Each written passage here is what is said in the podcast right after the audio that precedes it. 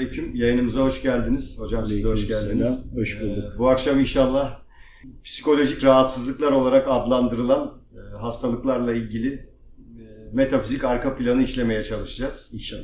Burada diğer dostlarımız da var. E, onlar da yayına katılarak bize destek vermeye çalışacaklar inşallah. Şu anda toplumun çok büyük bir kısmında bu psikolojik rahatsızlıkları çeşitli derecelerde görüyoruz aslında. Depresyonla başlayan, şizofreniyle biten birçok evreler var. Bunların çeşitli isimleri var.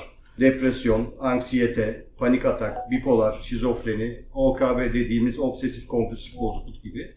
E, bu hastalıkların çeşitli emareleri var diyelim görünen. Evet. Ve bu emarelerin neticesinde de bazı tıbbi tedavi usulleri var. Tabii bu usullerin büyük bir kısmı kişinin aslında tedavisine değil daha çok bloke olmasına sebep oluyor. Yani verilen ilaçlarla kişiler hayatlarını çok daha farklı bir şekilde yürütmeye başlıyorlar. Ama bir tedavi var mı derseniz birçoğunda yok. Yani iyileşenler de mutlaka vardır ama biz bu sebeple bu işin metafizik temeline inerek sebebi ortadan kaldırabilir miyiz kısmını bugün araştıracağız, inceleyeceğiz inşallah. Ben isterseniz çok basit birer cümleyle bu hastalıkların tanımlarını okuyayım. Burada sizlerden de destek almak istiyorum. Depresyon bu işin en genel ve en baş kısmı gibi görünüyor. Yani işte sürekli bir üzüntü, kaygı, insanlarda olumsuz, hayata bakılan olumsuz bakış açıları evet. gibi birçok insanda gördüğümüz şeyler depresyon. Ondan sonra anksiyete diye tabir edilen bir kaygı bozukluğu durumu var. Bu, bunun depresyondan biraz daha farkı var herhalde. Bir, bir tık bir şey söyleyebilir miyiz bununla alakalı? Aslında şöyle ben bir yorum yapayım. Depresyon da, anksiyete de esasında insanların doğal hayatındaki hı hı. hisleri ve durumları. Şu anda tıbbi açıdan tabii ki de bizim üzerimize düşen bir vazife değil bunu söylemek ama herkesin yaşamında ve doğal sürecinde zaten herkesin bir kaygı, geçim sıkıntısı, işte bir sürü bunlarla ilgili rızık endişesi evet, rızık gibi endişesi gibi bir sürü burada sıkıntısı çeşitli var. Çeşitli derecelerde sıkıntılar tabii var. Tabii herkes yaşıyor bunu esasında. İmtihan dünyasının da bir sonucu bu baktığımızda. Aynen öyle ama evet. burada en ufak bir şey artık ilaçla bastırıldığı için insanların duyguları ve düşünceleri insanlar normal olması gereken hareketlerinde de bulunamıyor. Doğal evet. sürecinde de yaşayamıyor. Aslında burada başlıyor büyük sıkıntılar. O ilaçlarda bir süre sonra yan etkide, yan etkide yapabiliyor. Tabii. Bunun bir sonraki aşaması diyebileceğimiz aşama panik atak aslında. Bu anksiyetenin ve depresyon halinin belli zamanlarda pik yapıp insanlarda bir nöbet şeklinde dışa vurumu gibi anlıyoruz. Evet. Bunu da çok fazla insan yaşamaya başladı sık sık. Duyuyoruz, evet. görüyoruz. Çeşitli şiddetlerde de yaşanıyor gördüğünüz gibi. Çağımızın tabii. hastalığı deniyor şu anda. Aslında hastalık denemez bizim için ama evet. şu anda herkes çağımızın hastalığı. Kalp kriziyle anladım. Karıştıranlar var, evet. kriz geçiriyorum diye düşürenler var, evet. hastanelere koşanlar var, birçok şey var. Panik ataktan bir sonraki aşama bipolar bozukluk olarak tarif ediliyor. Yani burada artık bu tip hastalıkların, bu tip durum bozukluklarının çok uzun zamana yayılması sonucunda kişinin çok gelgitler yaşaması, bir anda çok iyi hissederken beş dakika sonra kendini çok kötü hissetmesi, sanki iki ayrı kişiymiş gibi hareketlerde bulunması. Aslında doğru. Evet. Ruh ve nefis arasındaki mücadele. Gelgit gibi. Konusu. Evet. Yani ruh halini uçlarda yaşıyor olması aslında bir bakıma. Söylenen bu daha doğrusu. Bunun tabii açıklamalarını biz şimdi sizden alacağız ama evet. bilinen tıbbi tanımları ufak bir üstünden geçelim, geçelim ki herkes fikir sahibi olsun. Şizofreni de bunun artık en ileri seviyesi, artık kişinin gerçekle hayali birbirine karıştırması, dünyadan kopması olarak tanımlanıyor. Bunun da daha çok daha derin ruhsal problemlerle ortaya çıktığı anlaşılıyor. Artık zaten orası da ileri bir aşama olduğu için ağır ilaç tedavileriyle insanların hayattan tamamen koparak bitki gibi yaşaması, bitki sağlanıyor, gibi yaşaması sağlanıyor. Evet maalesef. Bunların hiçbirisi tedaviye yönelik bir çare üretmiyor, üretemiyor maalesef. Bir de bunlardan bir kenara koyabileceğimiz O K B dediğimiz yani obsesif kompulsif bozukluk dediğimiz bir rahatsızlık var. Bunu da sürekli bir şeyleri tekrar eden düşüncelere sahip olması kişinin ve bu kontrol edemediği düşünceler yüzünden bu sefer bir takım da ritüeller yapması gibi. Hani Mustafa açıklamıştı sürekli gidip ellerini yıkaması, sürekli gidip bir takım şeyleri tekrar etmesi. Tekrar ettiğiyle sayıyla ve rakamla genelde oluyor. İşte evet. beş kere elini yıkaması, işte beş kere burnunu kaşıması gibi. Ve yaptığıyla da ikna olmayıp sonra tekrar başa dönüp tekrar yapması evet. gibi Bir de bu tarz bir rahatsızlık var. Yani bunu diğerlerinin sıralamasının yanında bir yere koyuyoruz. Biz kendi bakım açımızdan diye düşünüyorum. Burada anlamak, öğrenmek istediğim şey hocam, bu hastalıkların temelinde ne var? Yani insanlarda bu hastalıklar bir şekilde ortaya çıkıyor, ilerliyor. Çare de üretilemiyor. Bu sefer kişinin hem kendisine hem birlikte yaşadığı insanlara da ciddi bir yük. Çok yorucu da bir süreç. Ee, hem kişiye hem etrafına. Kendisine olduğu kadar onunla birlikte yaşayan insanlara da ciddi bir imtihan aslında. Bu yüzden çok fazla yuvalar da yıkılıyor. Evet, yani bunu kaldıramayan anneler, babalar, yani gençler, çocuklar. Ben çok net biliyorum, bir tanıdığımız hasta evladı nedeniyle Allah'a dua ettim, emanetini benden al diye bunu söyledi. Kendi evladı için. Yani bu noktaya gelebiliyor insanlar, tabii çok şey. E sen bir şey mi ileteceksin Mustafa? Ee, şimdi şizofreniye gelene kadar depresyondan şizofren arasındaki o hastalık tanımlamalarında duygu kontrol edilememe problemi var aslında. Evet. Duyguyu kontrol edemiyor. Bir kontrol edebilsek, şey, zapt edebilse, belki öbür tarafta bunun adına nefisin tatmini, kontrolü değil diyebiliriz ama şizofrenden sonra iş değişiyor. Şizofrenden sonra kişi ya bir şeyler görmeye başlıyor ya da hayal ettiği şeylerle, halüsinasyonlarla başka bir alemde olduğunu hissederek yaşamaya başlıyor. Orası uç bir nokta oluyor. Şizofrende daha riskli bir aşama, onun öncesi daha kurtarılabilir bir bölge. Aslında şöyle bir şey var, o panik atak kısmında da kişi bloke olduğu zaman insanın aklına mesela dua etmek mesela bile gelmiyor. Şimdi bazı insanlar mesela orada Nas suresi, Felak suresi ya da Ayet Erbüsü okuyup kendini rahatlatmaya çalışıyor. Doğru bir esaslı yöntem bu. Fakat onu okuyacak bile mecal bulamıyor. Onu okuyacak aklı o anda e, panik anında kendini de bulamıyor. Dolayısıyla bunun esasında panikten önce tedbirlerin alınması gerekiyor. Onu da hocam zaten anlatacak bize. Hocam size sözü sorma, vermeden son bir şey daha söyleyeyim. Sağlı sollu geliyoruz bugün. Mustafa'nın bahsettiği halüsinasyon olarak tarif ettiği ya da tıbbın da genelde böyle kabul ettiği şeyin aslında halüsinasyon olmadığını biz biliyoruz. Burada ruh, nefs ve musallatlar üçgeninden oluşan bir durumlar var. Şimdi sorduğunuz yani depresyon, anksiyete, panik atak, bipolar, şizofreni vesaire vesaire vesaire. Bunların hepsi tek bir sürecin farklı evreleri. Eğer bunu gerçekten böyle kabul edersek, samimiyetle bunu anlamaya ve uygulamaya çalışırsak mutlaka ki mutlaka bunun çözümü de var. Çünkü Rabbim her hastalığa mutlaka derman, şifa yaratmıştır. Ancak bizlerin arayıp gayret etmemiz etmemiz gerekiyor, etmeniz gerekiyor. Buradaki en önemli nokta şudur. Söylenilen önerileri hasta olan kişiler kabul etmiyor. Şimdi konuşan kardeşim burada iki bin on yedi yılında değil mi? iki bin on altı. on altı yılında sizin burada saydığınız tüm hastalıklarla alakalı geldi. Kolesterol beş yüz müydü? sekiz yüz. sekiz yüz. Çok şükür bugün. Buradaki tüm hastalıkların devrelerini yaşayan bir kişi. Şizofreniye kadar gelemedik ya. Bipolara kadar da gelemedik. Yeah. Yani. Şimdi bütün evreleri, dönemleri bildiği için, doktorlara gidip geldiği için, ilaçları kullandığı için ve bunlarla ilgili konuları bizzat kendi yaşadığı için bu kadar net anlatabiliyor. Ve Ee, anlatmada çok şey var. İnşallah onunla bir gün bir isterim program yapar mısınız? Ayrı bir program yapalım. Bir dahaki hafta yaşadıklarını dinleyelim. Yaşadıkları bilgileri dinleyelim. üç beş saat neredeyse tüm evreleri yaşadı. E diğer kardeşimiz de Mustafa da keza aynı şekilde. O da hani elini uzatsan uzattığın nokta ağrıyor diye çıldıracak seviyedeydi. Çok Bakın çok. Uzaktan elini uzattığında. Şimdi bu hastalıkları yaşayan kişiler olduğunda bir problem yok. Bu hastalıklara gerçekten ucu açık çözüm arayan kişiler olursa, yani ufkunu kapatmadan arayan kişiler olursa yine problem yok. Ama hem hasta değil, haliyle çözüm de aramadığında kabul etmiyorlar. Eğer bir şeyi kabul etmiyorsanız o zaman onunla ilgili beyniniz sizi yönlendirmeyecek, faydasız olduğunu düşünecek. Keza ruhunuza da hükmedemeyeceksiniz. Yani aslında faydalanamayacaksınız.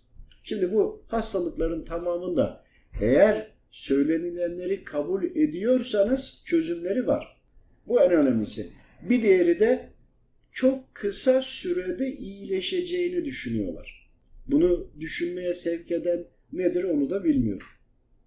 Biz beş sene sürdü biliyorsunuz. Ya ama tedavi. Biz tabii ahiretteyiz, birlikteyiz. Bu hastalıklarla ilgili tanıştık. Yıllar içerisinde bu noktaya geldik ama iki bin on altıdan dedin, iki bin on altı on yedi yirmi bire kadar ciddi yirmi birine kadar ya dört beş yıl günde iki defa, üç defa aradı ve sürekli sürekli yıllar süren. Çok ağır bir ama biliyorsunuz ya musallat hani, grubu vardı. Musallat grubu vardı, soydan gelenler vardı, kendi yaptığı hatalar vardı.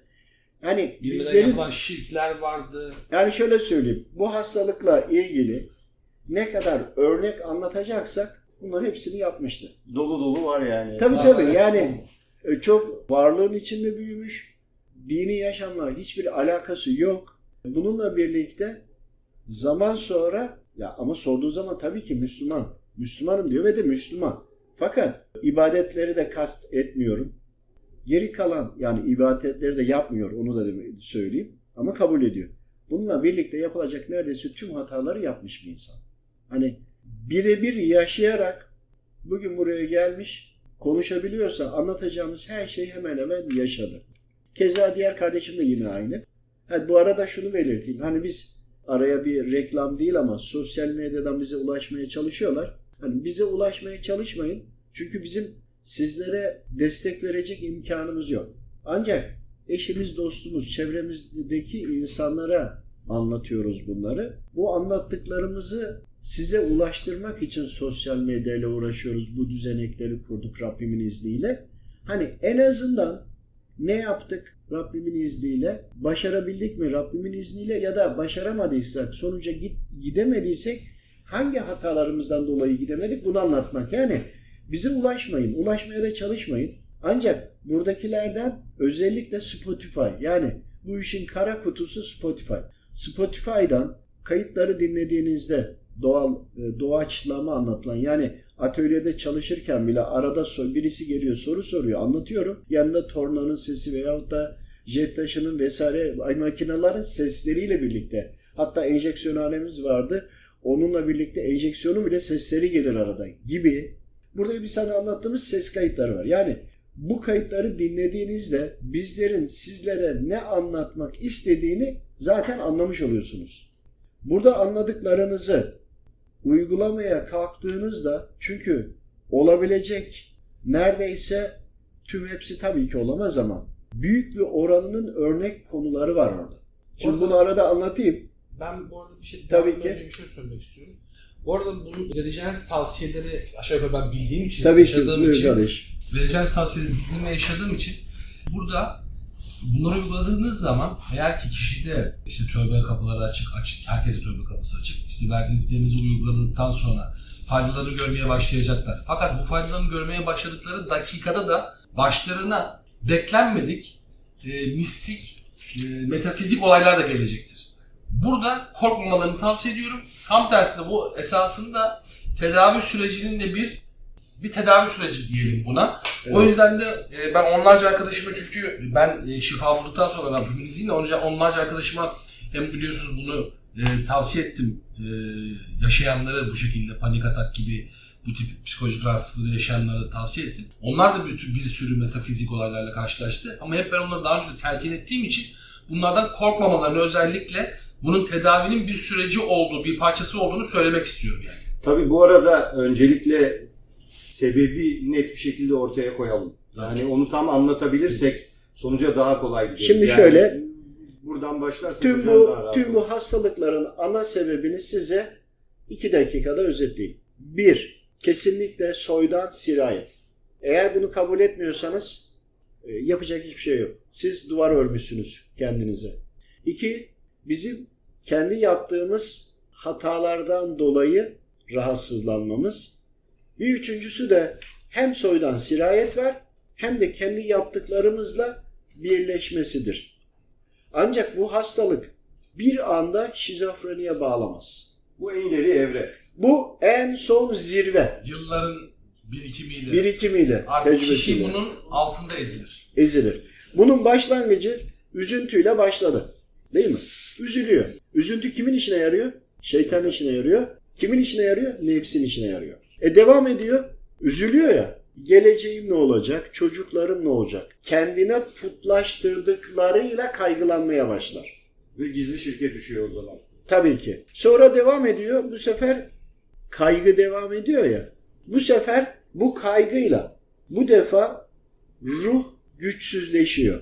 Ruhun besini ibadettir, duadır. Nefsin besini, besini de vücuttandır, vücuttan aldıklarıdır. Eğer vücuda istediğini yaptırırsa nefis daha özgürlüğünü e, ilan ediyor. Kendi istediği gibi yaşıyor. Yani içimizde bir varlık var. Bu varlık kendi istediğini bize yaptırıyor. Ama diğer bir varlık var. Ruhtan bahsediyorum. O da Allahu Teala'nın emrine göre yaşatmaya çalışıyor bizi. Çünkü sözleşme yaptı. Ruhlar Sözleşmesi'nde sözleşmesini yaptı. Bir de burada sonunda ne olduğunu biliyor. Yüksek makamlar koydu. Hani cennetlik ve cehennemlik diye Rabbim buyurdu ya, karşı geldiler ya, onu anlatmak istiyorum burada. İşte sonucunu da biliyor ve kendi koyduğu çıtayı ne olmak istiyorsa, nereye işaretlediyse yeryüzüne gelip onu kazanmaya buraya geliyor. Ruh bu bilinçle geldiği için bu süreç içerisinde hani ruhlar aleminde hüküm verdi ya Rabbim, cennetliklerle cehennemlikler ayrılsın diye. Burada yaşamada yaşayacakları ezelde bunlara yüklendi. Bakın çok önemli. Yüklendi. Dejavu dediğimiz olay da bu aslında. Ama konumuz bu değil, geçelim. Buraya geldiğinde ruh hedefine ulaşmaya geldi. Neyle? Dünyalık malla, bedenle, sağlıkla, ilimle, hizmetle, anne babayla, anne babaya hizmet etmekle, kardeşle, kardeşlere hizmet etmekle, ümmetle, ümmet olup da içinde gayret etmekle, emri bil maruftan bahsediyorum. Yani Rabbimizin rızasını kazanmaya rızasını çalışmak. kazanmaya çalışmak. Ruh buna uğraşıyor. Burada ruh nefisle karşı karşıya mücadele ediyor. Ama şu ambalajın bunun içerisinde bir ruh var, bir nefis var. İkisi de burada. Bunların aralarındaki kavgalar, güçlü olanın kazanması, işte bu iniş çıkışlara sebep oluyor. Biz de buna ne diyoruz? Bipolar rahatsızlığı diyoruz. Kişilik bozukluğu diyoruz. Çünkü niye? Bir nefis istediği gibi yapıyor, istediği gibi konuşuyor, dengesiz konuşuyor, herkesi suçluyor, o bana bunu yaptı, şunu yaptı, böyle bir sıyırmış gibi hareket ediyor. Nefis konuşuyor. Bazen de ruh kendine geliyor, gücünü toparlıyor. Bu sefer gayet mantıklı, normal, sağlıklı bir kişi gibi konuşuyor. İşte buna da kısaca bipolar diyorlar. Ya da çift kişilik diyorlar. Olayın temeli bu. Ama kapıyı insanlar bu ilme kapatmadıysa, kapı açıksa bu kardeşim. Nefis e, istediğini yaptırdı, adam yatağa düşürdü. Halsiz, çaresiz bıraktı. Neyle geçiriyor? Ne, ne kazanmış oluyor? Nefis kime bağlı biliyor musun? Şeytana. Şeytanın derdi nedir? Ruhu, yani aslında ruh değil. İmanı alıp bir kapsüle koyup kendine biriktirmek. Bunu mecazi anlatıyorum. İmansızlaştırmak. Anladınız mı? Şimdi ayette diyor ya, nefis mutlaka, şüphesiz ki nefis kötülüğe emreder. Yani evet, biz nefsimizin bize kötülüğe emrettiğini biliyoruz. Da yani buradaki nefsin bize kötülüğe emretmesi, kendi özgürlük alanını yaratması ve istediği gibi yaşaması iken şeytana niye bunu alet ediyor? Şeytandan nasıl besleniyor ve niye besleniyor? Nefis neden yaratıldığını biliyor muyuz? Yok, bilmiyoruz. Nefisle ilgili bir saat on dakikalık hangi maddeden yaratıldı? Tabii yaratan, mutlak yaratan Rabbim. Nasıl olduğuyla ilgili, neyle, neyle olduğuyla ilgili Spotify'da, Spotify'da kayıt var. var.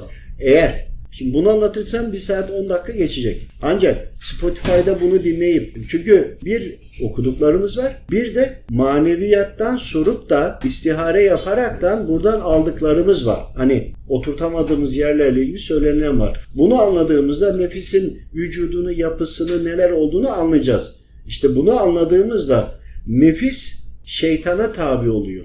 Hocam şöyle diyebilir miyiz? Nefsin emirleri akıl demiştiniz daha önce. Evet. Bu kayıtta da bu var ve nefsin yoldaşı da şeytan. Aslında bu kabulleri yaparak bir kenara alalım. Tekrar konunun temeline dönelim. Yani bu hastalıklara sebep olan nedir? Sonuçta biz soydan sirayet edenlerden bahsediyoruz. Daha sonra da kişinin nefsiyle ruhu arasındaki çekişmeler sonucunda evet. nefsin galip geldiği durumlarda şeytanla işbirliği yaparak kişiyi bu durumlara soktuğunu söylüyoruz aslında. İşin özeti bu gibi anlıyorum ben. Burada soydan sirayet konusunu biraz daha açmamız lazım. Çünkü çok fazla itiraz buradan geliyor. İşte ben niye annemin babamın günahını çekiyorum? Soydan bana niye sirayet etti? Yok öyle mi? Yok böyle mi? Anladım. Şöyle düşünelim. Bir insan vefat ettiğinde amel defteri kapanıyor değil mi? Üç kişi hariç. Ama hayırlı evlatları varsa hanesine yazılıyor. Evlatları kötülük yaparsa yine tecellisi miktarında hani yetiştirme sebebiyet de eğer aile suçluysa o miktarda yine yazılıyor. Hayırsız bir iş başlattığında örneğin içki satan bir yer açtı ve bunu evladına devretti. E bu devam ettiğinde yine başlangıç olduğu için oradan payını alıyor mu? Tabii ki alıyor. Şimdi hayırlı evlat bıraktığında evladının yaptığı güzel amellerden alıyorsa ya da kötü yaptıklarından alıyorsa bizim üç nesil, beş nesil de geriye gitsek kendini düşünün. Ben onların evladı değil miyim? Evladıyım. İşte onların işlediği günahlar onların genlerine de işleniyor. Onların genlerinden oluştum, hücrelerinden diyelim oluştum. Onların işlediği kötülükler onların hücrelerine yapıştığı için o kötülük gelmiş oluyor. Diyeceksiniz ki biz bunu kabul etmiyoruz. Bu adaletli değil diyeceksiniz. O zaman hemen ruhların ruhla, yaptığı sözleşmede senin işaretlediğin ya da nerede olmak istediğine karar verdin ya, o karar verdiğine ulaşabilmenin yolu bu. Zaten sen bunu seçtin. Ancak çözümsüz değilsin. Buradaki problem soydan sirayet etmesi veyahut da kendi yaptığın hatalardan ziyade tövbe kapıları açıkken neden biz gereğini yapmıyoruz? Biz neden Allahu Teala'nın rızasını aramıyoruz? Yani soydan sirayetler var.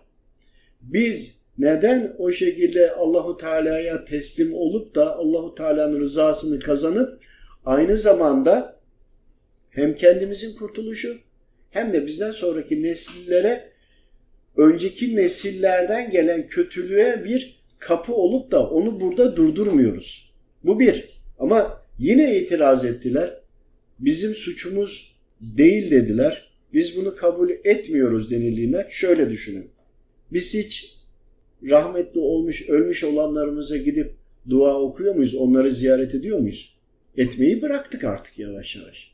İşte biz onları ziyaret ettiğimizde hani kabrinin başına gittin de hiçbir şey okumadın. Bunu demek istemiyorum.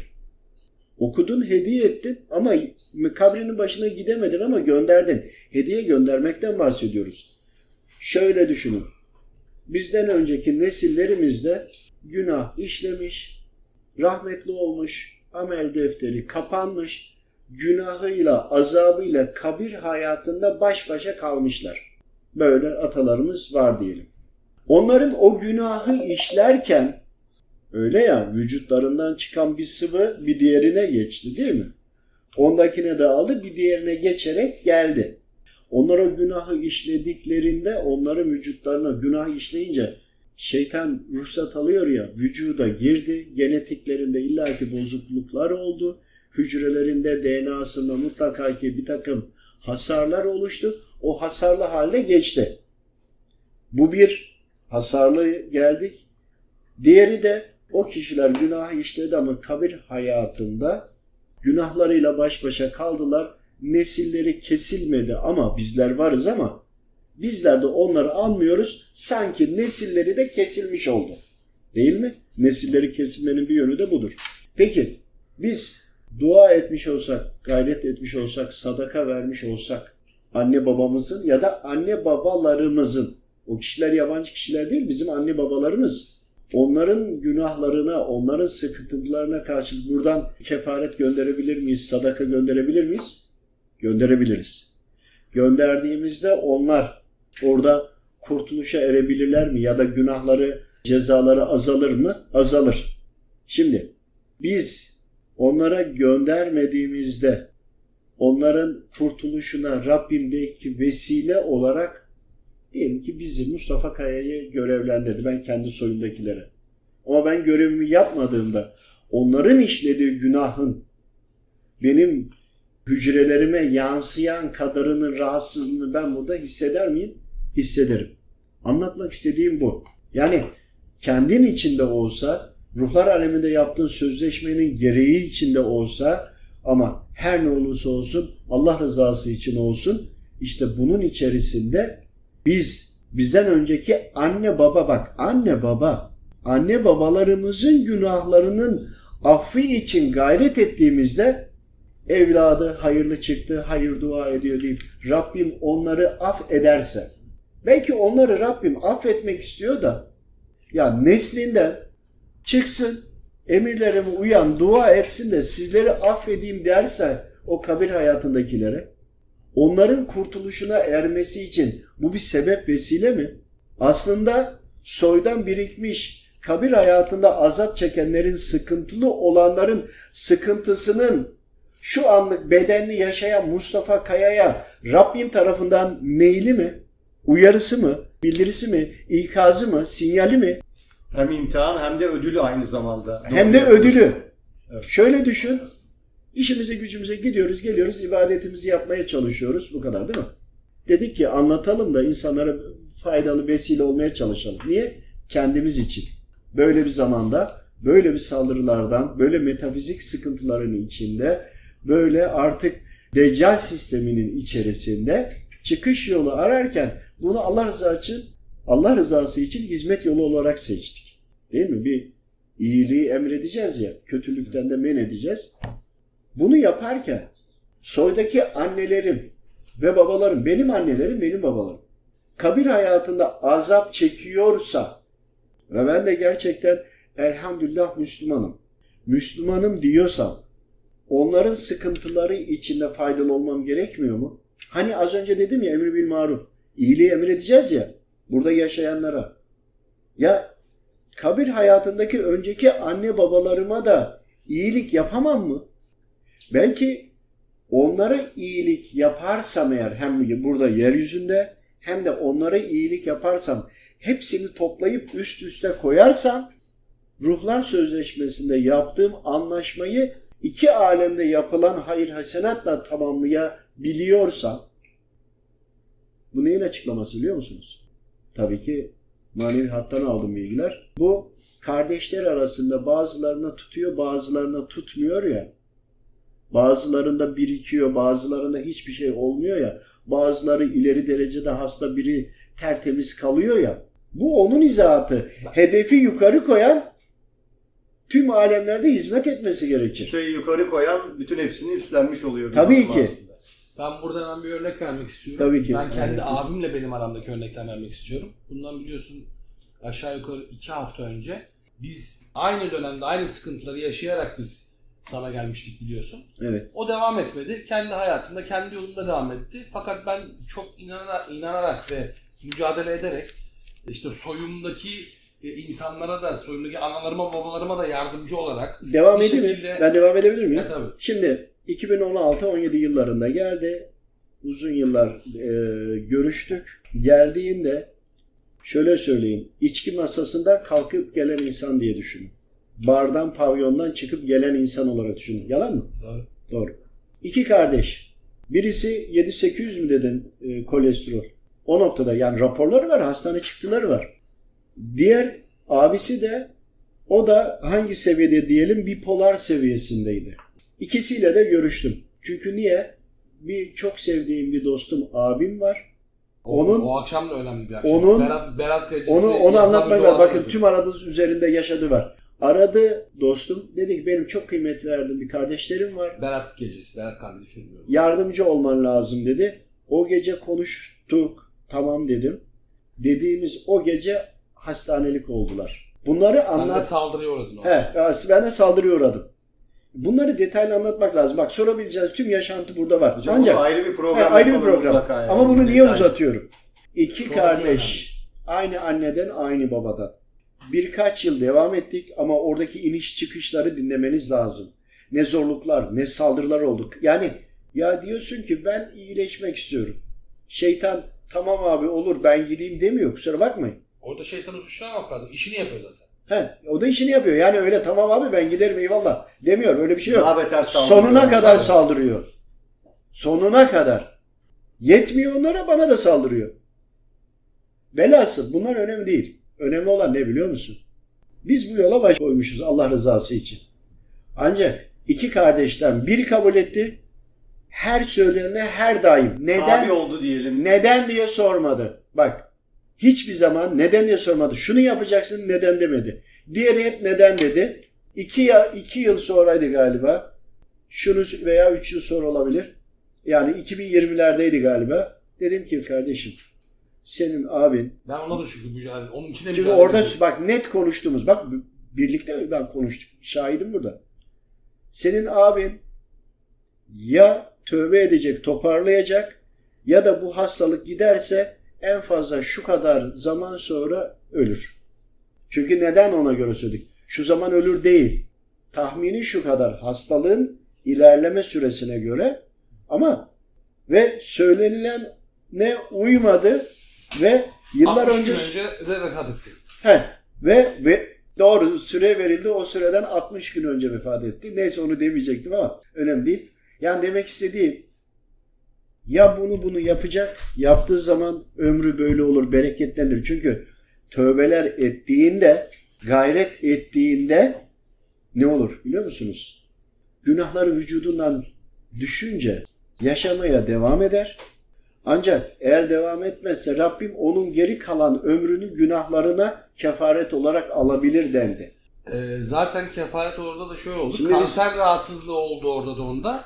Velhasıl şöyle söyleyeyim, biz konudan çıkıyoruz ama buraya ayrı dinlemek lazım. Sebepleri tam olarak herkesin anlayacağı şekilde daha tam net ifade edemedik. edemedik. Şöyle onları, toparlayayım. Onları özetleyelim hocam. Şunu şöyle özetleyelim. Temeli şudur. Soydan gelen de sirayet olur. Kendi yaptığımız hatalar da olur. Bunlar başladığında depresyonla başlar, işte panik atakla devam eder, şizofreniyle son bulur. Buradaki tüm devreler bu hastalığın belirli dönemleridir ve bunların temeli şudur. Ruhlar Sözleşmesi'nde bir anlaşma yaptın. Burada gereğini yapamıyorsun, yapmıyorsun. Üstüne üstlük de şeytana ruhsat veriyorsun. Şeytana ruhsat verdiğiniz için de şeytanın elinde oyuncağınız ol- oyuncağı oluyorsunuz. Aynı zamanda da nefsinizi mutmaine çıkarmıyorsunuz. Nefsinizi şeytana da hizmet eder hale getiriyorsunuz. Yani temel... Özeti bu. Bunların hepsi bunun içinde. Ya bunun temelinde yüzde istisnalar hariç yüzde yüz diyebiliriz. İstisnalar hariç sizden anladığımı evet. söylüyorum. İstisnalar hariç yüzde yüz temelinde başlangıç noktasında soydan gelen günahların, hataların kişiye sirayeti var. Evet. Bunun neticesinde kişinin bunun üzerine eklemiş olduğu, bina ettiği diğer günahlar, yani nefsinin yükselmesi nedeniyle, evet. yaptığı diğer hatalar nedeniyle eklemiş olduğu diğer günahlar var. Yani bu temeli büyüte büyüte koca katlı bir bina haline getirmesi var. Depremde bununla birlikte de hastalığında merhale merhale ilerlemesi noktası var. Aslında bütün temel bir, bu meta- temel, metafizik. Temel, temel metafizik sadece şu var. yüz kişiyle ilgilendiğimi düşünün. Bunun yüzde doksan dokuzu net olarak soydan.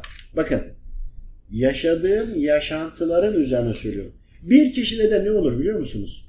Kendi ağır işlediği günah vardır. Bu günahlarla birlikte sihir büyü yapılmıştır, gönderilmiştir. Fakat bu kişi o günahını telafi etme yoluna gitmemiştir. Arada en azından üç dört yıl geçmiştir. Geçtikten sonra belirtiler başlamıştır ve devam etmiştir. Eğer sıfır noktada buradan başlıyorsa depresyon bile göstermez, bipolar falan göstermez. Ancak çok daha ileriye doğru. Çünkü niye? O kişi için tövbe kapısı açık. Ve tövbe eder diye de bir süre hep çok düşük etkilere maruz kalıyor. Tabii hocam, zaman bu... geçtikçe şeytanı da güçleniyor, üzerine devam ediyor. Buradan bir şey soracağım abi. Şimdi soydan, soydan gelen durumlardan dolayı insanlarda farklı farklı hastalıklar meydana gelebiliyor. Metafizik farklılıkların etkileriyle. Psikolojik problemlerin temelinde soyda yapılan spesifik özel bir durum var mı da kişide bu tür ruhsal hastalıklar meydana geliyor? Ya da bu nasıl doğuyor? Ya şöyle, bir insan kendi bedenindeki rahatsızlığa baksın. Onun e, diyelim ki beli ağrıyor. Geçen defa karşılaşmıştım. Mutlaka soydan birisi, ya ben yaşadığım için, gördüğüm için söylüyorum. Birinin beline kürekle vuruyor. Ya belini kırdı, ya hayvandı, ya insandı. Onun ne olduğunu göremedim. Bir şey yaptı, bir zarar verdi. Onların da neslinde herkesin belde aynı kemikte ağrısı var, sıkıntısı, sıkıntısı var gibi. Ya da bir başka bir kardeşimiz vardı, ablamız. Başında sürekli bir tarafında çok korkunç ağrılar vardı. Bütün doktorlar falan vesaire her tarafa gidiyorlar ki şey, belediyede çalışan bir ablamızdı. Ya ilaçlardan kurtulamıyor. Yani ilaç kutularının içinde yaşıyor. Şöyle iki, üç defa ortalama veya dört defa da şey yapıyor. Ambulans gelip götürüyordu. Sadece şu, metafizik boyutta bakıldığında geriye doğru gidildi. Bir tanesi eline bir taş aldı. Spotify'da var bu kayıt. Var evet. Aldı, attı, bir hayvanın kafasına geldi. Şimdi hatırıma getirdi Rabbim. O kö- köpek bir anda değil, uzun süre can çekişerek öldü. O taşı atan kişinin soyda hepsinde baş ağrısı var. Şimdi günahın işlenişi, yapılışı, o yapıldığındaki karşı tarafın çektiği azap, sıkıntı vesaireyle buradaki orantılı olarak geliyor. Hani bu hastalığı tek bir noktaya bağlayamazsın. Çok farklı şeyler olur. Karşı tarafın gördüğü zarara göre de şiddeti de değişir. Yani günahın boyutuna göre, neyle ilgili olduğuna göre, tabii, neyden sirayet ettiğine göre tecelliler değişebiliyor sonuçta. Yani öyle anlıyoruz söylemlerinizden.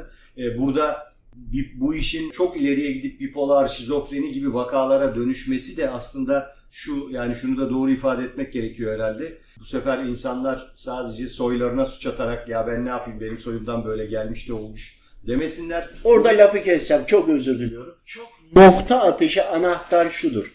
Ruhlar aleminde sözleşme yaptıysa, Allahu Teala Rabbimize söz verdiyse, buraya gelip iyiliği emredecekse, o kişi burada verdiği sözü de unuttuysa, geçmiştekilerinin günahlarının yansımasını da burada yaşar soydan.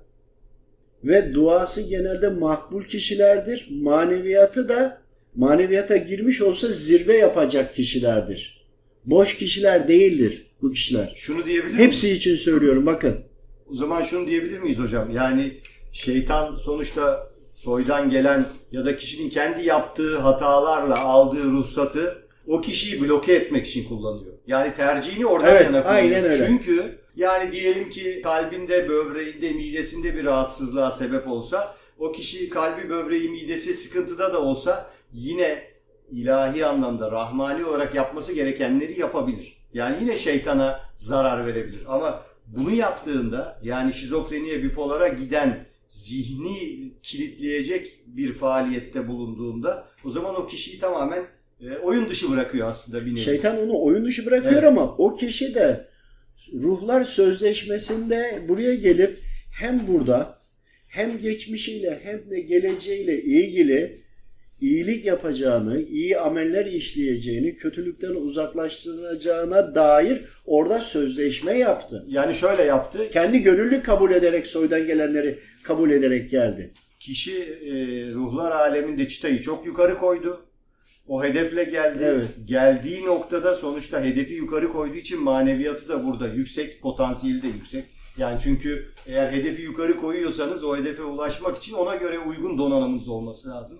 O donanıma göre de maneviyatı yüksek olduğu için o donanıma ulaşma, o hedefe ulaşma ihtimaline karşılık şeytan onu o yönden bloke etmeyi tercih ediyor diyebilir miyiz? Yani başka bir hastalık sebebi olmaktansa zihinsel olarak kişiyi çökertmeye e, gidiyor. Çökertmeye. Ama şöyle, onu şöyle, nefis beyni kontrol altına alır. Hem nefsinden konuşan insan deyimi vardır ya. Evet. Beyni kontrol altına alır.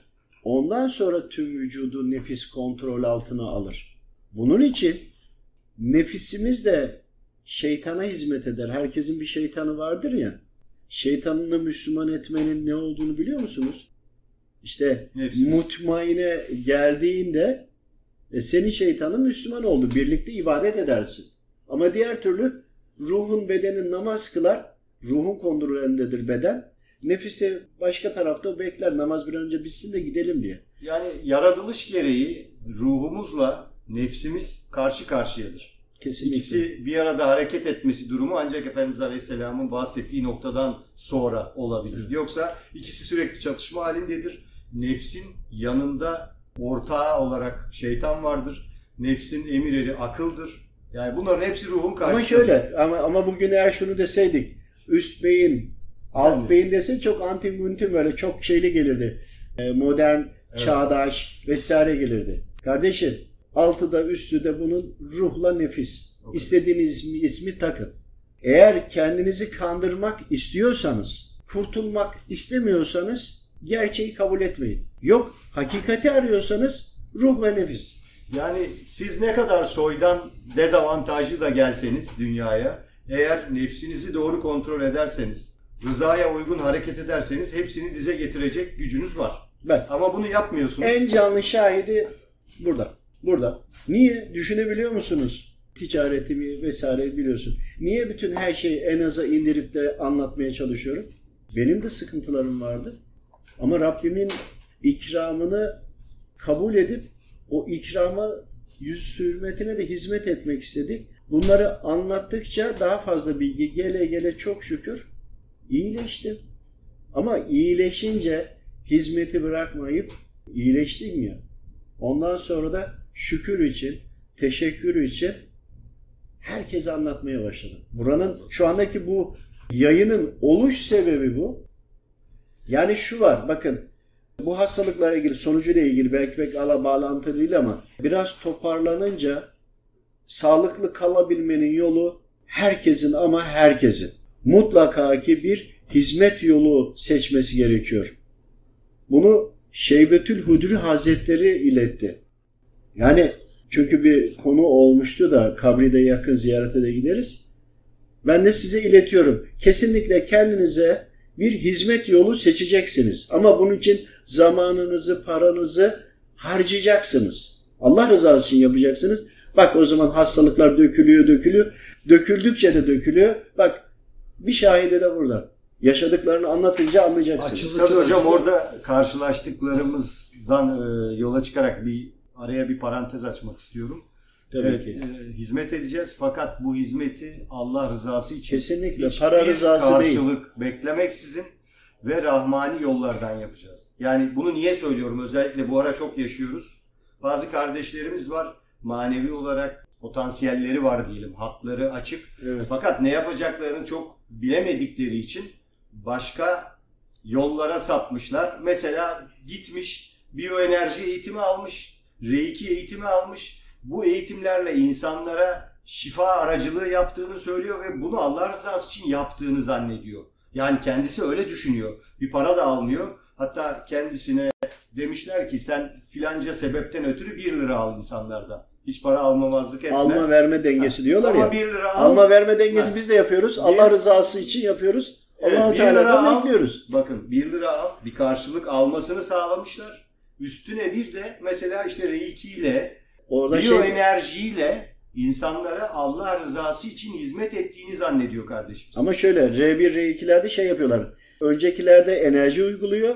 Diğerlerine R bir, R ikiye de girdiği zaman benim enerjim konuşuyor diyor. Yani, yani şunun için bu örneği. Konuşuyorsa yani, aklı fikri vardır. Hizmeti yani, Allah rızası için ve rahmani yollardan doğru şekilde yapmak lazım. Evet. Yani doğru şekilde yapıyorum derken daha beter batağa saplanmamak lazım. Hani bu ara çünkü özellikle bu algıların, görüntülerin açılmasıyla e, soydan gelen de sonuçta bir altyapı var. Herkes bir şeylere yönelmiş vaziyette. Bu işte bunlar da çok böyle janjanlı geldiği için insanlara ya Allah rızası için bir tövbe namazı kıl, dua et demek yerine buradaki yöntemleri öğrenip herkes de birer sertifika almış. Bakıyoruz şimdi mesela sosyal medyada hepsinde de eğitmen sertifikası var.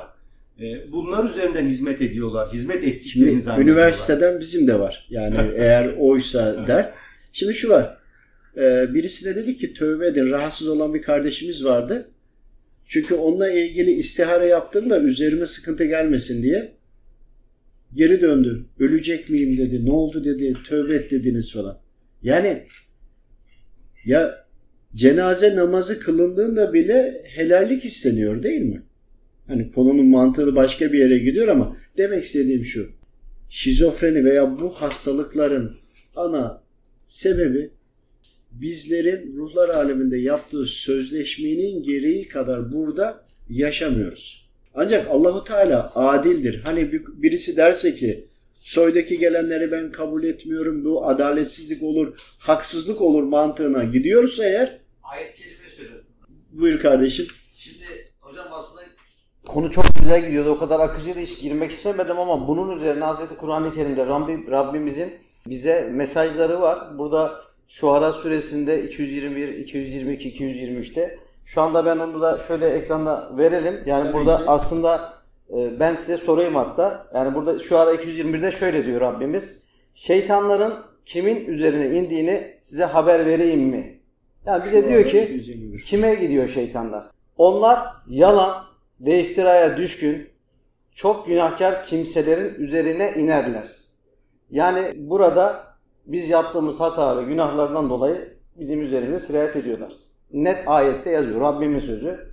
Burada en önemli, burada iki yüz yirmi üçüncü ayette de şöyle bir şey diyor Rabbimiz. Böyleleri zaten hep şeytanların aldatıcı vesveselerine kulak verirler. Onların çoğu başkalarına da yalan söylerler. Yani üzerindeki şeytanları sirayet edip onlarla bir yolculuğa çıkarlar. Şunu söyleyeyim sadece kardeşim, evet. Şuara iki yüz yirmi üç ile ilgili sadece bir şey söylüyorum. Evet. Bakın, beden beden yaratıldı, Rabbim yarattı. Rabbim nurundan ekleyerek ruhumuzu gönderdi. Şeytandan da neyi gönderdi? Nefsi. Nefs. Anladınız mı? Peki, şeytanımızı, herkese en az bir şeytanı var ya, şeytanımızı Müslüman yapmak, mümin yapmak kimin yetkisinde? Bizlerin. Bizlerin. Rabbim, ben dolayı Rabbim verdi bu imkanı. Peki, ruh zaten biliyor, ruhlar aleminden de. Nefis nerede öğreniyor bilgileri? Burada. Eğer okursanız, çok kişi vardır, oturup konferans verdik veya sohbet ettik değil mi? Onları sorduğu sorulara cevap verdikçe verdikçe anladılar, idrak ettiler. Bazen saçma da sorular da sordular ama hepsine cevap ala ala ala bir zaman sonra iyileştiler. Neden? Nefisleri azmıştı, bipolara dönmüştü. Cevapları ala ala ala ala ala nefis ikna oldu. Yani mutmain olmasa bile ona da yakın bir noktaya gelmişti. Nefis burada öğreniyor. Eğer anne babanız doğru öğretmediyse, eğer siz doğru şekilde öğrenmediyseniz o zaman ne oluyor? Nefsinizi eğitemediğiniz için nefsin nefis kendine göre sizi başka noktaya çekiyor. İşte biz buna vesvese diyoruz. Ama burada nedir? Bak Rabbim ayetinde bildirmiş. Böyleleri zaten hep şeytanların aldatıcı vesveselerine kulak verirler. Onların çoğu başkalarına da yalan söylerler. Şimdi anladık mı? Bak evet. İçine baktığın zaman metafizik yönüyle. İşte burada, burada tabii hocam şeytanların inmesinden kasıt aslında bugün bahsettiğimiz şeytangiller yani musallatlar. Evet. Şeytanın ordusu olan ifritler, şeytanın nesli olan cinni taifesinden ifritler. Bunlar fiziki olarak insanlara musallat oluyorlar. Bu bir sembol değil. Yani bunu birçok insan sanki sembolik bir şeymiş gibi düşünüyor. Bunun metafizik olarak yani ruha etki ettiğini, ruhu zarar vererek hapsettiğini anlatmamız, iyi anlatmamız lazım. Yani bunu kabul etmesi lazım. Çok herkes. Önemli bir nokta var. Ee, şizofrenilerde e, genelde ruhu bağlıyorlar, sıkıştırıyorlar bir kenara, alıyorlar, zayıflatıyorlar. Temelinde şu, şizofreni veya bu hastalıkların ana sebebi yönetimi nefis ele geçirdi, darbe yaptı, ruha darbe yaptı. Özelliği budur ama şizofreni son noktadır. Öncekiler de birer istasyondur. Bunu anlarsak inşallah. Zuhruf suresinde de iki tane ayetimiz var. Burada çok önemli. Zuhruf otuz altıda Rabbimiz diyor ki kim Rahman'ı hatırından çıkarıp öğüt ve uyarılarla dolu Hazreti Kur'an-ı Kerim'i görmezlikten gelirse biz ona bir şeytan sardırırız, musallat ederiz. Artık o da şeytanın ayrılmaz yoldaşı olur. Yine otuz yedi şöyle devam ediyor. Bu şeytanlar onları Allah'a giden yoldan çıkarırlar. Onlar ise hala kendilerini doğru yolun üzerinde sanırlar. Hani burada diyor ya, sürekli bende bir vesvese var. Ya şunu yap diyor, bunu yap diyor. Yani aslında burada açık Hazreti Kur'an-ı Kerim'de Rabbim neden bize şeytanın musallat olacağını çok açık bir şekilde e, anlatmış. Buyurun yani hocam. Tek kelime söylediğimizde Rabbim bütün bu hastalıkların başlangıcını ve sonunu Hazreti Kur'an'da bize bildirmiş. Eğer biz Hazreti Kur'an'ı okumuyorsak, bakın kesinlikle Arapçasını okuyacağız ancak meallerini mutlaka anlayabilmemiz için. Yani okuyacağız ama hayatımızda uygularken e, Rabbimizin bize ne dediğini de bilmemiz lazım ya. Meallerini okuduğunda zaten bunlar çıkıyor. Ben çok kısa bu kadar e, yapmış olduğumuz sohbetin e, bir soruyla özetini istiyorum size. Şimdi, Şimdi bu e, bu programı izleyen arkadaşlarımız ve bu dertlerden muzdarip olan e, arkadaşlarımız var. Evet.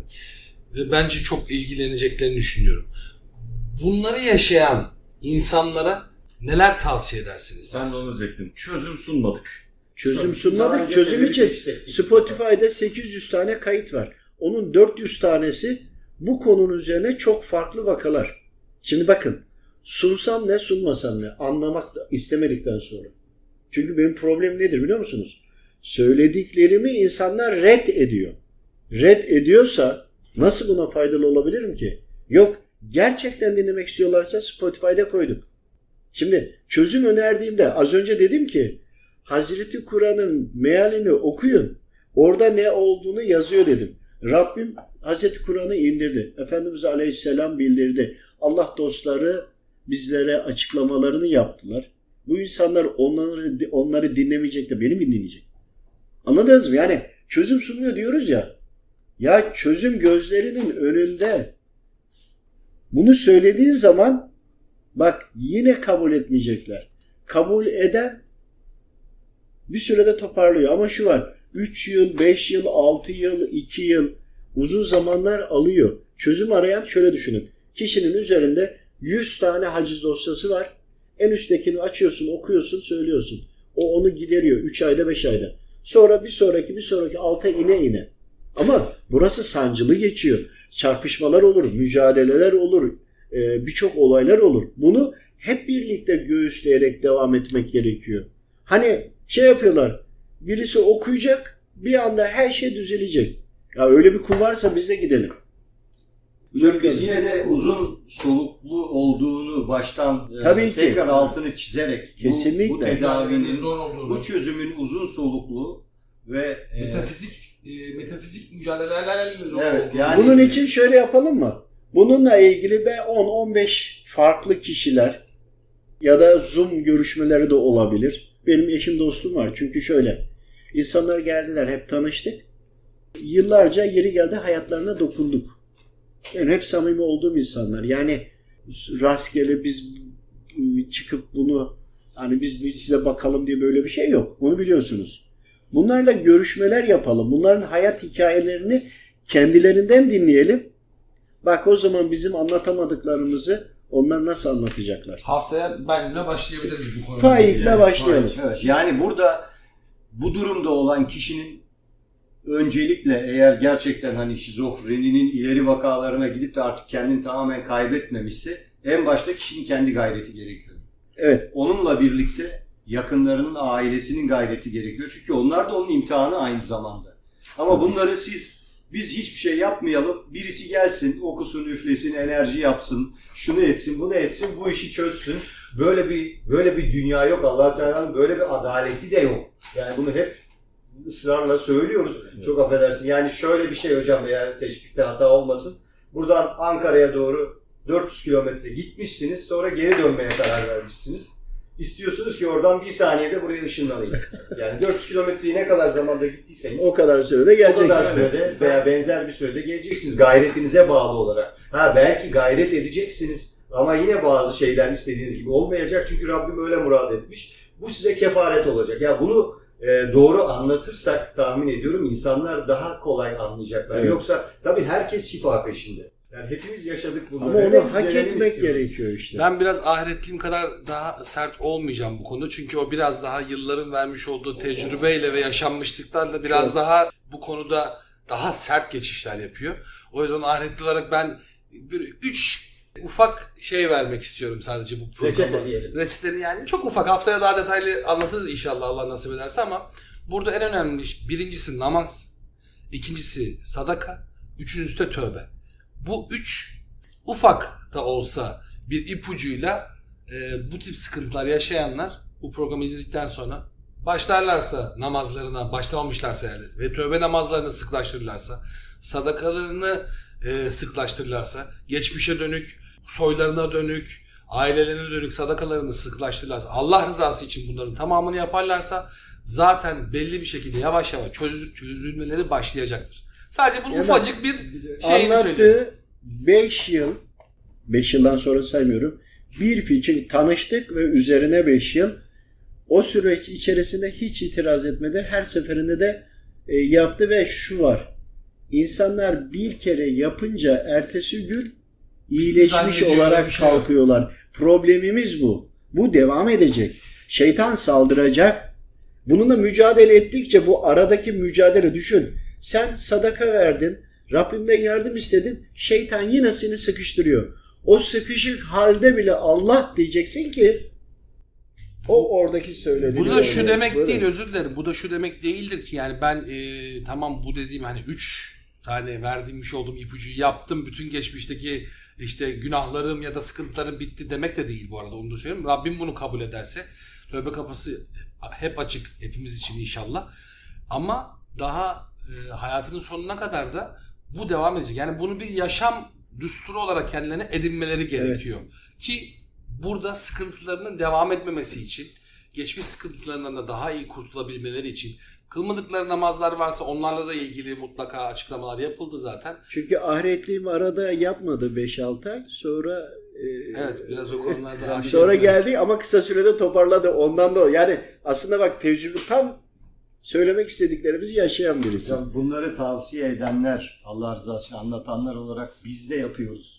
Tabii. Yani biz anlatıyoruz, biz yapmıyor muyuz? Tabii. Biz çok mu matahız yani? Biz de aynı tövbe namazlarını kılıyoruz, aynı tövbeleri yapıyoruz. Tabii. Biz de gün içinde kızıyoruz, günah işliyoruz, tövbe ediyoruz, hak helalliği yapıyoruz. Yani bu şöyle, farklı bir durum yok geçen yani. Geçen gün e, bir anda bir e, rahatsızlandım.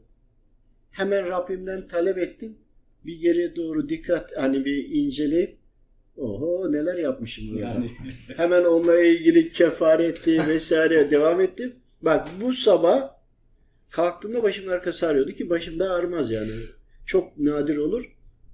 Hocam dedi ki yüz lira sadaka ver bir yere dedi. Sebebi de belli. Anladım. Dedim tamam hocam. Şimdi bak aynı şeyi zaten uyguluyorum. Uygulayarak ayakta kalmaya çalışıyorum zaten.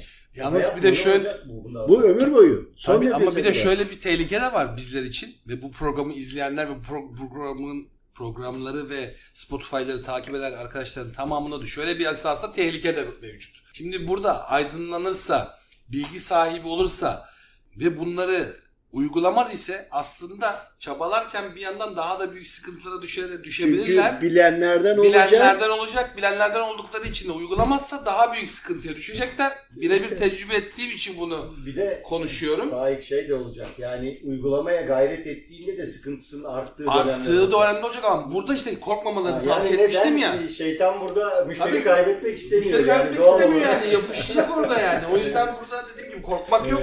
Mücadeleye her zaman devam edeceğiz ve hayatımızın sonuna kadar devam edeceğiz ve yaşadıklarımızı pozitif yönde de olsa, negatif yönde de olsa etrafımızda biz bunun, bu, herkes burada iş adamı, herkesin işi gücü var. E, biz niye burada getirip de vaktimizi harcıyoruz? Allah rızası için ümmete bir faydası olsun. üç beş kişi de izlese, bir yerden fayda olsa, yüz binler izleyecek belki bilemem. Birileri fayda oluyorsa biz belki burada biraz bencilce hareket ediyoruz. Kendimizi Allah rızası için bu işe, bu ilme kendimizi adadık. Belki bunu biz bencillik olarak hani Rabbim affetsin belki bazen düşünüyoruz, biz de nefsimize evet. yenik düşüyoruz ama biz de önce kendimizi düşünüyoruz ki bu ilme hizmet ediyoruz diye. Ee, burada Rabbimin tabii, rızasını kazanmak için yapıyoruz yani. E, hocam fa- Faik'in söylediği e, o reçetelerden tövbe kısmında özellikle şunu da ben katmak istiyorum. Yani tövbeye en baştan e, bu düştüğümüz şirk ya da gizli şirke tövbe ederek başlamamız lazım. Çünkü Bu bu hastalıklar özelinde özellikle aşırı kaygı, aşırı endişe, vesvese gelecek kaygısı, çocuk kaygısı, ne bileyim sağlık, şu bu. Evet. Bunlar kişiyi kalben gizli şirke düşürüyor en başta. Şirk de en büyük tehlike olduğuna göre oradan geri dönüş çok zor. Yani bu mutlaka ve mutlaka itikadımızı bu anlamda kontrol etmemiz, tevekkül sahibi olmamız, bu kaygılardan kurtulmamız lazım. Orada kısa nokta şu var. Bir anda yapıp da o zirveye ulaşamazsınız. Bunu Allah rızası için sürekli gayret ediyor olmak lazım. Evet. Bak bu gayret çok önemli. Hani niyet ettin devam ediyorsunuz ya, bıkmayın, usanmayın. Hep devam edin. En güzel hal bu hal. Yani günahta ısrar ettiğimiz gibi tövbede de ısrar, ısrar ediyor lazım. Olmamız gerekiyor. Yani çünkü evet. O noktalara ulaşmak kolay değil. Bir anda şizofreniye gitmek, bir anda bipolara dönüşmek kolay değil. Yani tamam soydan geldi. E, peki tamam ben soydan geldi. Ben vurayım dibine her şeyin. Böyle bir olmaz. Yaklaşım olmaz. Ya, aynen öyle. E, yani onu hep ısrarla vurgulamak istiyorum. Çünkü bu sefer de hep alışıyoruz ya suçu sürekli dışarı atmaya. E, ne yapayım bana oradan geldi, buradan geldi. Bir yani. De işte en önemlisi şu, hani diş doktoruna gidiyorsun iğne yapıyor ya sonra bir şey hissetmiyorsun. Evet. Bunda öyle zannediyorlar bir şey hissetmeyeceğim diye. Hayır. Şeytanın saldırısını da sonuna kadar hissedeceksin. Oradaki mücadeleyi de hissedeceksin. Israrla hep Allah diyerek devam ettiğinde aradan ne kadar derin kuyuya düştüysen çıkması o kadar uzun sürer.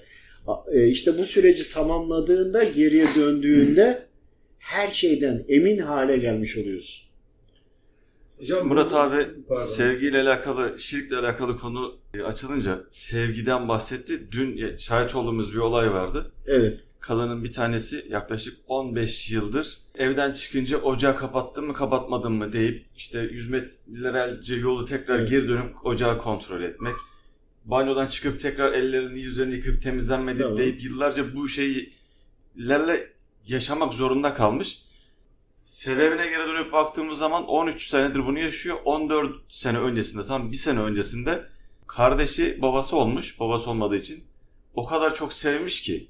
Kardeşi onu bir şeyden dolayı bırakmış, aşırı sevgi karşısında e, kalbindeki aşırı sevgi şirke dönmüş, bir de ona beddua etmiş. Ve on beş yıldır bu kadın yaşayamıyor. Şimdi nasıl? Dün özellikle tövbe etti, ben bilmiyordum dedi. Ve hatta demişler ki sana büyü yapmışlar. Büyü yaptılar, de, büyü yapmış dedikleri kişiye de beddua etmiş ayrıca. Eyvah eyvah eyvah. Üstüne ise tövbe, tövbe edince ellerini yıkamaya gitti, hiçbir şey yok. Bütün takıntıları geçti. Ama tövbeden sonra. Tamam, madem oldum kadar bir tane ben anlatayım ne olacak. Buyurun. Yani konu şey yaptık. Şimdi e, bizim bir tanıdığımız var. Aradı, dedi ki yanına gelebilir miyim? Gel dedim. Benim dedi bir, e, onun bir tanıdığı var. Limon deyince adam çıldırıyormuş. Bizde bunun videosu vardı geçmişlerde. Buraya geldi, konuştuğumuzda konuşma esnasında işte kısa kesiyorum da oluyor. Adama limon deyince adam direkt küfür etmeye başladı tabii de. Sonrasında aşağı yukarı bir yarım saat sonra bak Rabbimin hikmeti. Adam nasıl bir tövbeler ettiyse yarım saat sonra üzerindekiler alındı ama adam gerçekten bak o süre içinde tövbe etti. Burada limon vardı. Limonu kestik. Eline aldı, sıktı, etti vesaire. Unuttu. Konu gitti. Kapandı. Akşamına arıyor bizi. Eşini arıyor. Diyor ki eve limon alın. Ben diyor geliyorum işte vesaire. Komşuları, akrabaları herkesle görüşüyor. Hani bunun bir videosunu geçmişte seyredelim. Bu arada tek bir problem oldu. Arkadaşları rahatsız olmuş. Çünkü arayıp limon deyip bunu rahatsız ediyormuş ya. İşin enteresan şu, tarafı şu. Adam bir de restoran sahibi ve restoran işletiyor. Çorba satıyor. Yanına da limon lazım. Bu yıllar önceki bir konuydu. Aklıma geldi. Bunu daha net doğrusunu E, videosu vardır bizde arşivlerde. Yani, hocam, olayın soru, olduğu anda çekilmişti videoydu. Kontra bir soru sorayım şimdi aklıma tabii geldiği ki. için. Mesela e, benzer şekilde örneğin kediden korkan, korkan, köpekten korkan, örümcekten korkan insanlar var. Yani birçok insan korkmuyor ama arada bazı insanlar değişik şekilde evet. hayvanlardan ya da başka şeylerden korkuyorlar. Bu da benzer bir e, sirayet midir yoksa bu farklı bir şey olarak mı düşünmeliyiz? Birkaç yönü var ama şunu söyleyeyim. Bir, nefisin hayvan halindeyse bazı hayvanlar bazı hayvanlardan çekinir. Bunun bir nedeni var. Bak çok bunu önemli. Unutmayın. Bu ama bunu metafizik gözle görünce anlıyorsunuz. Yani e bak, nefsi ilk önce... şeklinde köpekten korkuyor gibi. He. Niye bunu ilk önce söyledim? Çok enteresan bu. Yani. Ama o gözle gördüğünüz zaman onu anlayabiliyorsunuz. Hani senin nefsin kedi gibi e, deyip o da köpeği görünce bu oluyor diyemiyorum. Susuyorum. Bir şeye ben ekleyeyim yine. E, bir e, bir kardeşimiz vardı. Vücuduna batmalar oluyor. Bitmeyen batmalar. İstihare yaptım. Bir baktım nefsi kirpiye benziyor. Kirpi gibi dikenleri var, tamam mı? Onlar batıyormuş. Sonra nefsini düşürünce, şekli değişince hastalık kalmadı. O kadar yedi içtiği ilaçlar. Yani. Peki aslında birçok kişinin yine sorduğu ve merak ettiği bir soru da şu. Şizofreni, bipolar tarzı ağır rahatsızlıkları olan insanların yakınları, akrabaları ne yapmalı? Yani öyle bir durumda ki ileri derecede bu rahatsızlığı yaşıyor, dediğiniz gibi kabul etmiyor ya da kabul ediyor ama bir gayret edecek durumu da yok. E, bu insanların eşleri var, çocukları var, anneleri bu var, babaları var. Çok önemli bir konu. E, yani. Çok da büyük bir imtihan.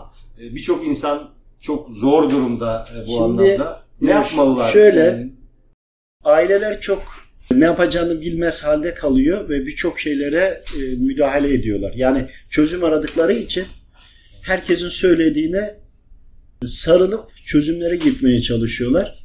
Bizim istiharelerden aldığımız bilgileri önce anlatayım.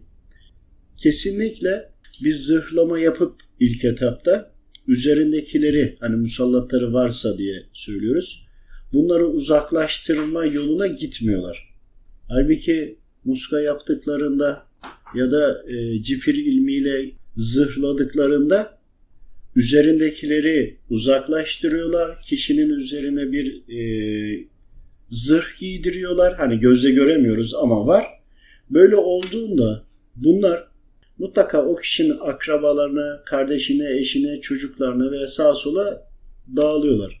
Ama eninde sonunda bu zırhlanan kişi bir takım hatalarla zırhını delerse, deldirirse eğer, ondan sonra tekrar geliyorlar. Bir zaman sonra hastalık tekrardan nüksetti veya tekrarladı diye de söylüyorlar. Aslında tekrarlama değil, aradaki işlemden dolayıdır. Ama e, istiharelerde manevi maneviyat bize bunu tavsiye etmiyor. Hiçbir zaman kullandırmadı. Hiç, bir kere bile.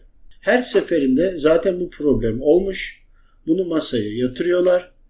Geriye giderek, yani soydan bağlantılarla ya da o kişinin hayatına yaptıklarıyla birlikte, aynı zamanda da soydan geldiyse oradan buraya kadar ne kadar dallara ayrıldıysa, aynı zamanda bu kişi kendisi yaptıysa da o kişiden sirayetlerle kaç kişi eklediyse bile bütün hepsine müdahale ederek, diğer kişiler müdahale edildiğini bilmiyorum, ederek bir kişinin üzerinden yola çıkaraktan bunları temizlemeye gidiyorlar. Bu da belki yıl alıyor veya daha uzun zaman alıyor ya da beş altı, yani bir süre alıyor.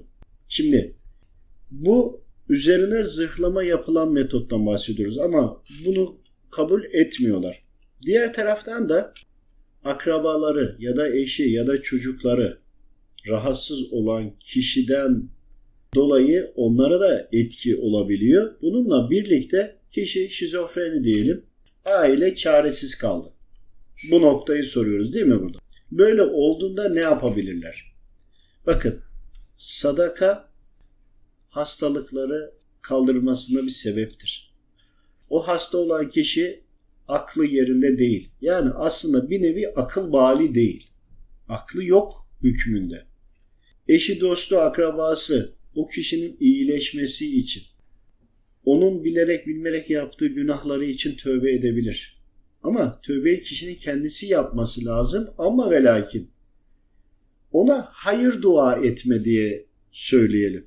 Ama o hayır duanın içerisinde Rabbim bu kulun rahatsız, hastalığının sebebi her ne ise onun için sadaka veriyorum, onun için oruç tutuyorum, onun için kefaret olsun diye şu şu amelleri yapıyorum diye e, niyet ederler ve bunu da yaparlarsa şöyle düşünün, bir kişinin, rahatsız olan kişinin kefaretini bir başkası kendi rızasıyla ödemiş olursa, bunu da Rabbim kabul ederse, çünkü şöyle, günahsız ağızla edilen dua var ya, bunun açılımını biliyoruz değil mi? Hani ben sizin için dua edersem sizin için günahsız ağzım. Ondan dolayı sadaka belayı da def eder. Bu şekilde devam edilirse mutlaka işe yarıyor. Ancak şiddeti fazla olduğunda, hani karşılığı çok fazla bir rakam varsa ya da o kişinin rahatsız olmasının sebebinden dolayı başkaları zarar gördüyse, yani kişi günah işledi, örneğin gıybet yaptı, o gıybet hala devam ediyor, hala da o kişiye günah gelmeye devam ediyorsa, şeytan gelmeye devam ediyorsa, bu defa daha fazla gayret edip aslında çevresindeki akrabası, eşi, dostu toplanıp bununla ilgili bir meclis kurup bununla ilgili sürekli gayret edip dua belirli bir düzenle devam ederlerse mutlaka ki eninde sonunda bu kişiye olumlu yönde etkileri başlar. Bunun neden diyorum mutlaka başlar? Eğer kabul etmeyecekse Rabbim zaten onlara dua ettirmez. Dua ettiriyorsa eğer kabul edecektir ama diğer kulları da, o birisi hasta, imtihanda, diğerleri de imtihanda aslında. Seviye değişik ama diğer etrafında onun hastalığını görenlerin de dolaylı olarak imtihanda olduğu için, onları da denediği için, onlar da kendi gayretlerini yaparlarsa eğer, bir de dönüp işte bu hasta olan kişi, bu kardeşimiz şu şu günahları işlemişti, bak bunun karşılığında bu. Rabbim biz buradan gerekli dersi aldık, biz de yapmayacağız. Kendilerinde de varsa önce kendilerini de çek edip, kendilerindekileri de tamir etme, düzeltme yönüne gidip, bununla birlikte de o kişiye gayret ederlerse bu çok etkili olur. Ama o akrabaları kendinde de var. Kendindekini düzeltmeden de o kişiye yöneldiğinde bu defa, burada bir duralım. Hani birisine okuyoruz ya, dua ediyoruz ya, bir anda bizi sıkıntı basıyor. Neden? İşte bunun nedeni bunun içinde gizli. O kişinin üzerindekiler o günahta, belirli bir günahtan dolayı oradaysa, eğer ben de o günahı işlediysem oradan beni etkiliyordur. Bak bu çok önemli bir olay. Ya da benim başka kapılarım varsa hata ettiğim, o kapılardan girip, yani zırhımda bir yerlerde delik varsa gelir. O hasta olan kişinin etrafındakiler o hasta olan kişiye haklarını helal eder. Kendi açık kapılarını kapatmaya da gayret ederlerse şöyle düşün. Ölüm gibi bu bir tebliğdir. Ölmüş olan kişi ölümün var olduğunu hatırlatmıyor mu? Sessizce tebliğ yapmıyor mu? Bu da sesli tebliğ. Bağırıyor, çağırıyor, şizofreni. Akıl bağlı değil, vuruyor, kırıyor vesaire. Bu da sesli tebliğ. Yani ben günah işledim diyor. Ve bundan dolayı da bu hale geldim.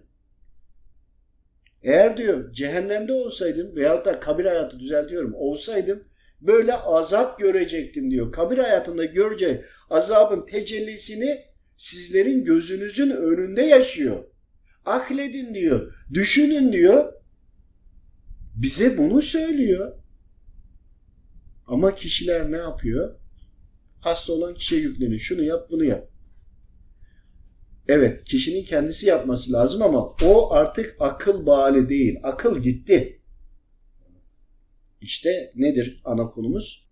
Çevresindekilerin kendi hatalarını düzeltip, çünkü gözlerinin önünde bir ölü var ama yaşayan ölü. Farz edin ki kabir azabı gören bir insan var, yaşıyor ama kabirde değil, burada. Burası ona kabir hayatı olmuş. Eğer kendilerini düzeltirlerse, herkes kendinden olanları toparlayıp bir de bunun üzerine bu kişi için hayır hasenat yaparlarsa Ki bunu niyet edip gayret ettiklerinde Rabbim diyor ki kullarım siz buna dua edin, günahsız ağasınız, kabul edeceğim diyor. Yok, kabul etmeyecekse kabul etmeyeceği duayı ettirmez. Hani geniş ana kavramını anlattım. Detayları tabii ki var. Yani hem ibret var, hem imtihan var, hem de doğru davranılırsa sesli var. Çığlık var. Yaşarken burada kabir hayatındaki azabı yaşamak var. Ama neticesinde doğru davranılırsa ödül de var. Kesinlikle. Yani sadece ce- ceza ya da sadece e- eziyet gibi düşünmeyelim. Kesinlikle bir şey daha ilave etmek istiyorum. Bakın, şu cümleyi kullandım. Böyle hasta olan insanların manevi hedefledikleri yer çok yüksektir dedim. Manevi hali de yüksektir dedim. Şimdi bir sürü hasta var. O zaman her tarafta veliler, evliyalar dolu değil mi? Ben de ona itiraz etmiştim. Sen de ona itiraz etmiştin. Yani, yani öyle mi bu, demiştin aslında? Yani? Bu anlama mı geliyor demiştin? Bu taraftan bakarsak o zaman hele hele şu dönemde ruhsal hastalıkların tavan yaptığı bir dönemde hem bipolar hastaları hem işte anksiyete bozukluğu olan hem şizofren hastaların sayısı oldukça fazla. Evet. E şimdi etrafta biz ilim ehli veya alim ararken bunların hepsi veli evliya sınıfında olması lazım. Yani. Ne nedir bu? Nasıl? Tamam. Yani o nasıl olduğu zaman yani burada bir terslik yok mu? Düşünün. Bakın, imanlı olanlardan bahsediyorum. Müslümanlardan bahsediyorum. Yani başka bir dindendir ya da uydurulmuş bir dindendir. Onları kastetmiyorum ama onların içinde olanların da ruhları, ruh sözleşmesi yaptı. Bunlar hep imanını da kaybetti. Fakat ruhlar sözleşmesinde onların da hedefi yüksek. Ancak kişi Müslüman ama bu halde bakın her ailenin içinde mutlaka bir tane derecesi yüksek kul vardır. Kendi çekirdek aileni düşün. Bir tanesi daha yüksektir diğerlerine göre. Sülalenin içini araştır. Baban, annen, dayı, amca, hala bunları araştır. Bunların içinde de mutlaka bir tane zirve vardır. Sonra yaşadığınız bölgede bir tane zirve vardır. Sonra ilde, ilçede, bölgede derken devam eder. Yani aslında ağacın dalı gibi toprağın içine komple giriyor ya, kalın dalı da var, ince dalı da var, kılcal olanları da var. İşte bunun gibi size göre derecesi yüksektir. Yani evet, bunların eğer bu kadar dereceleri, ruhları hedefi üst noktaya koymamış olsaydı şeytan bu kadar uğraşmazdı. Onlar hedeflerini eğer gerçekleştiriyor olursa şeytanın kaçacak yeri kalmaz. Dünya, kainat ona dar gelir. Velev ki Mars'a gitti. Ta iyi mekanda gidersin, peşinde yakalarsın kuyruğundan. Tutarsın boynuzlarını. Bakın bu var. İşte nedir? Bu kadar ki kullar çok ama İslam'ı yaşayan bu kadar ki neredeyse hiç yok. Öyle evet. Değil mi? Sahabeler bizi görseydi bunlar Müslüman değil derdi değil mi? Biz onları görseydik ne derdik? Değil mi? Ya. Ama ve lakin ahir zamanda yaşadığımızın avantajı var. Efendimiz Aleyhisselam'ın kardeşleriyiz. Bu avantajı kullanmaya çalışıyoruz. Saldırı da bu kadar fazla. Demek istediğim şu. Her mecliste iki kişi bile yola gitse biri imam olmuyor mu? Yani şu demek oluyor. Bir tanesi derecesi ona göre bir tık yukarı. Hani bir ailede bir kişi vardır. O, o ailenin velisi olmaya adaydır. O seviyeye göre bahsediyorum. Hani askerdeki er sınıfındaki onbaşı olabilir. Şimdi sen onbaşıyı da general yaparsan anlaşamayız burada. Sen evliyalık, velilik o anlamda söylüyorsun. Biz de diyoruz ki her ailenin içinde bir Wi-Fi ağı gibi olan vardır. Olanı çeken vardır. Neden çekiyor? Çünkü onun hedefi diğerlerine göre yüksek. Anladım. Bununla o aynı şey değil. Anladım şimdi. Oturdu mu yerine? Daha iyi oturdu. Burada tabii şunu da unutmamak lazım. Yani ahir zaman olması hasebiyle şeytan ve orduları çok güçlendi. E bunun karşılığı Rabbimiz inanan kullarına da donanım vermeyecek hali yok. Biz tabii onlarla ki savaşabileceksek aynı silahlarla savaşacağız demektir. Bir de şöyle düşünün. Bir aile ortalama üç beş kardeş oluyordu. Anne baba yedi sekiz kişi diyelim. Çekirdek aileden bahsediyoruz. İçinden bir tane derecesi daha yüksek olan var. Şimdi dünyanın nüfusu bir milyarken kaç kişi oluyor? Ama sekiz milyarken kaç kişi oluyor? Bir de eski zamanda haberleşme olmadığı için bilinmiyor. Nüfus da az. Ama şu anda haberleşme ağı da olduğu için daha fazla haberdar oluyoruz. Şimdi bunlar da var. Bunlar eskiden de vardı, bugün de var. Öyle değil mi? Hocam konuyu bugünlük sonlandıralım. Ee, Allah razı olsun. Dinleyicilerimizden Allah razı olsun. İnşallah bu konuyla ilgili örnekleri anlattığımız bir başka sohbette yaparız. İnşallah. Ee, devam ederiz tekrar. Son olarak e, şimdi sohbetin, konuşmanın içerisinde işte sadaka, bu hastalıkla alakalı tavsiye edilen şeylerden bir tanesi sadaka vermek. Evet. Kişinin kendi adına, soyadına veya iradesi olmayan kişinin yakınlarının onun, onun adına yaptığı tövbe. Evet. Bir de şu dikkatimi çekti. Hafta içerisinde sahabenin hayatından bir paragraf okumuştum. Sahabe diyor ki biz günün sabah evden evet. çıktığımız zaman bir iyilik ya da iyiliği emredip kötülükten sakındırma e, hizmetini yapamayacaksak, hani böyle bir şey yoksa ondan sonra e, nafile ibadet yapardık. Oturur namazımızı kılardık. Kur'an okurduk veya tesbihimizi çekerdik. Konuşmanın içerisinde iyiliğe emredip kötülükten sakındırmadıkları içini de kattınız. Tabii ki. Bununla bu bir, çok önemli. Bunu bur, toplayacak olursak sahabenin bu söylediği şeyle sizin söylediğinizi birleştirirsek şöyle, bununla bitirelim. Şöyle şöyle bitirelim. Biz istihare yaptığımızda gelen bilgilerden anladığım kadarını aktarıyorum. Rahatsız olan bir şizofreni, bipolar veyahut da böyle birisi varsa ya da her ne tıbbi rahatsızlık olsun, her ne hastalığınız varsa var. Mutlaka ki bir iyilik yolu seçmek mecburiyetindesiniz. Bunu da iyileşirsiniz ama iyileştikten sonra da yine devam etmeniz gerekir. Bakın yine devam etmeniz gerekir. Anlatmayı bırakayım, iki gün kimseye bir şey anlatmayayım. Ruhum öyle darlanıyor ki, öyle içim sıkılıyor ki. Ya bir bir şey sorsa da söylesem diye insan arıyorum bazen. İşte o zaman anlattığımda metafizik olarak da algılıyorum çok şükür. Elhamdülillah. E ne oluyor? Ruhum rahatlıyor, iyileşiyor. Anlatmadığım zaman hastalanıyorum ya. Bakın, bunu biraz daha geliştirin. Bir de hasta olan bir insanın sürekli iyilik yaptığında sürekli sadaka cariye kapısı açık. Açık olduğunda da sürekli ona yüklenen o hormonlar mı diyelim ya da E, metafizik e, haller mi diyelim, nur mu diyelim, yani nasıl adlandırıyorsanız işte o ruhu güçlendiriyor. Güçlendirdiği zaman da vücuda da nefse de hepsine müdahale edebiliyor. Demin şey sormuştun, ailelere ne tavsiye edelim bu hastalıkla ilgili deyince orada biraz sert olarak cevap verdim, hatırlıyor musun? O anda bir anda öyle geldi. Neden geldi? Aslında bu size değildi. Bu dinleyen insanlara ya da seyredenlereydi. Hazreti Kur'an varken, Efendimiz Aleyhisselam varken, sahabeler varken, bu kadar Allah dostları varken, siz bunları dinliyorken, Hazreti Kur'an'ı okuyorken, eğer hasta oluyorsanız diye bitiriyorum. Ne demek lazım? Olur mu? Hazreti Kur'an'la hastalık yan yana durur mu? Efendimiz Aleyhisselam'la hastalık yan yana durur mu? Allah dostlarıyla hastalık yan yana durur mu? İşte burada bizim anlayamadığımız, kirlendiğimiz yerler var. İşte o kirlerimizi arındırırsak iyileşiyoruz. Kirlerimiz çoğalınca, üstünü kapatınca e ne oluyor? Ama nefsi kapatıyor, ama ruhu kapatıyor, ama bedeni kapatıyor. Hastalanıyoruz. Onun için söylediler. Hani ana konu oydu.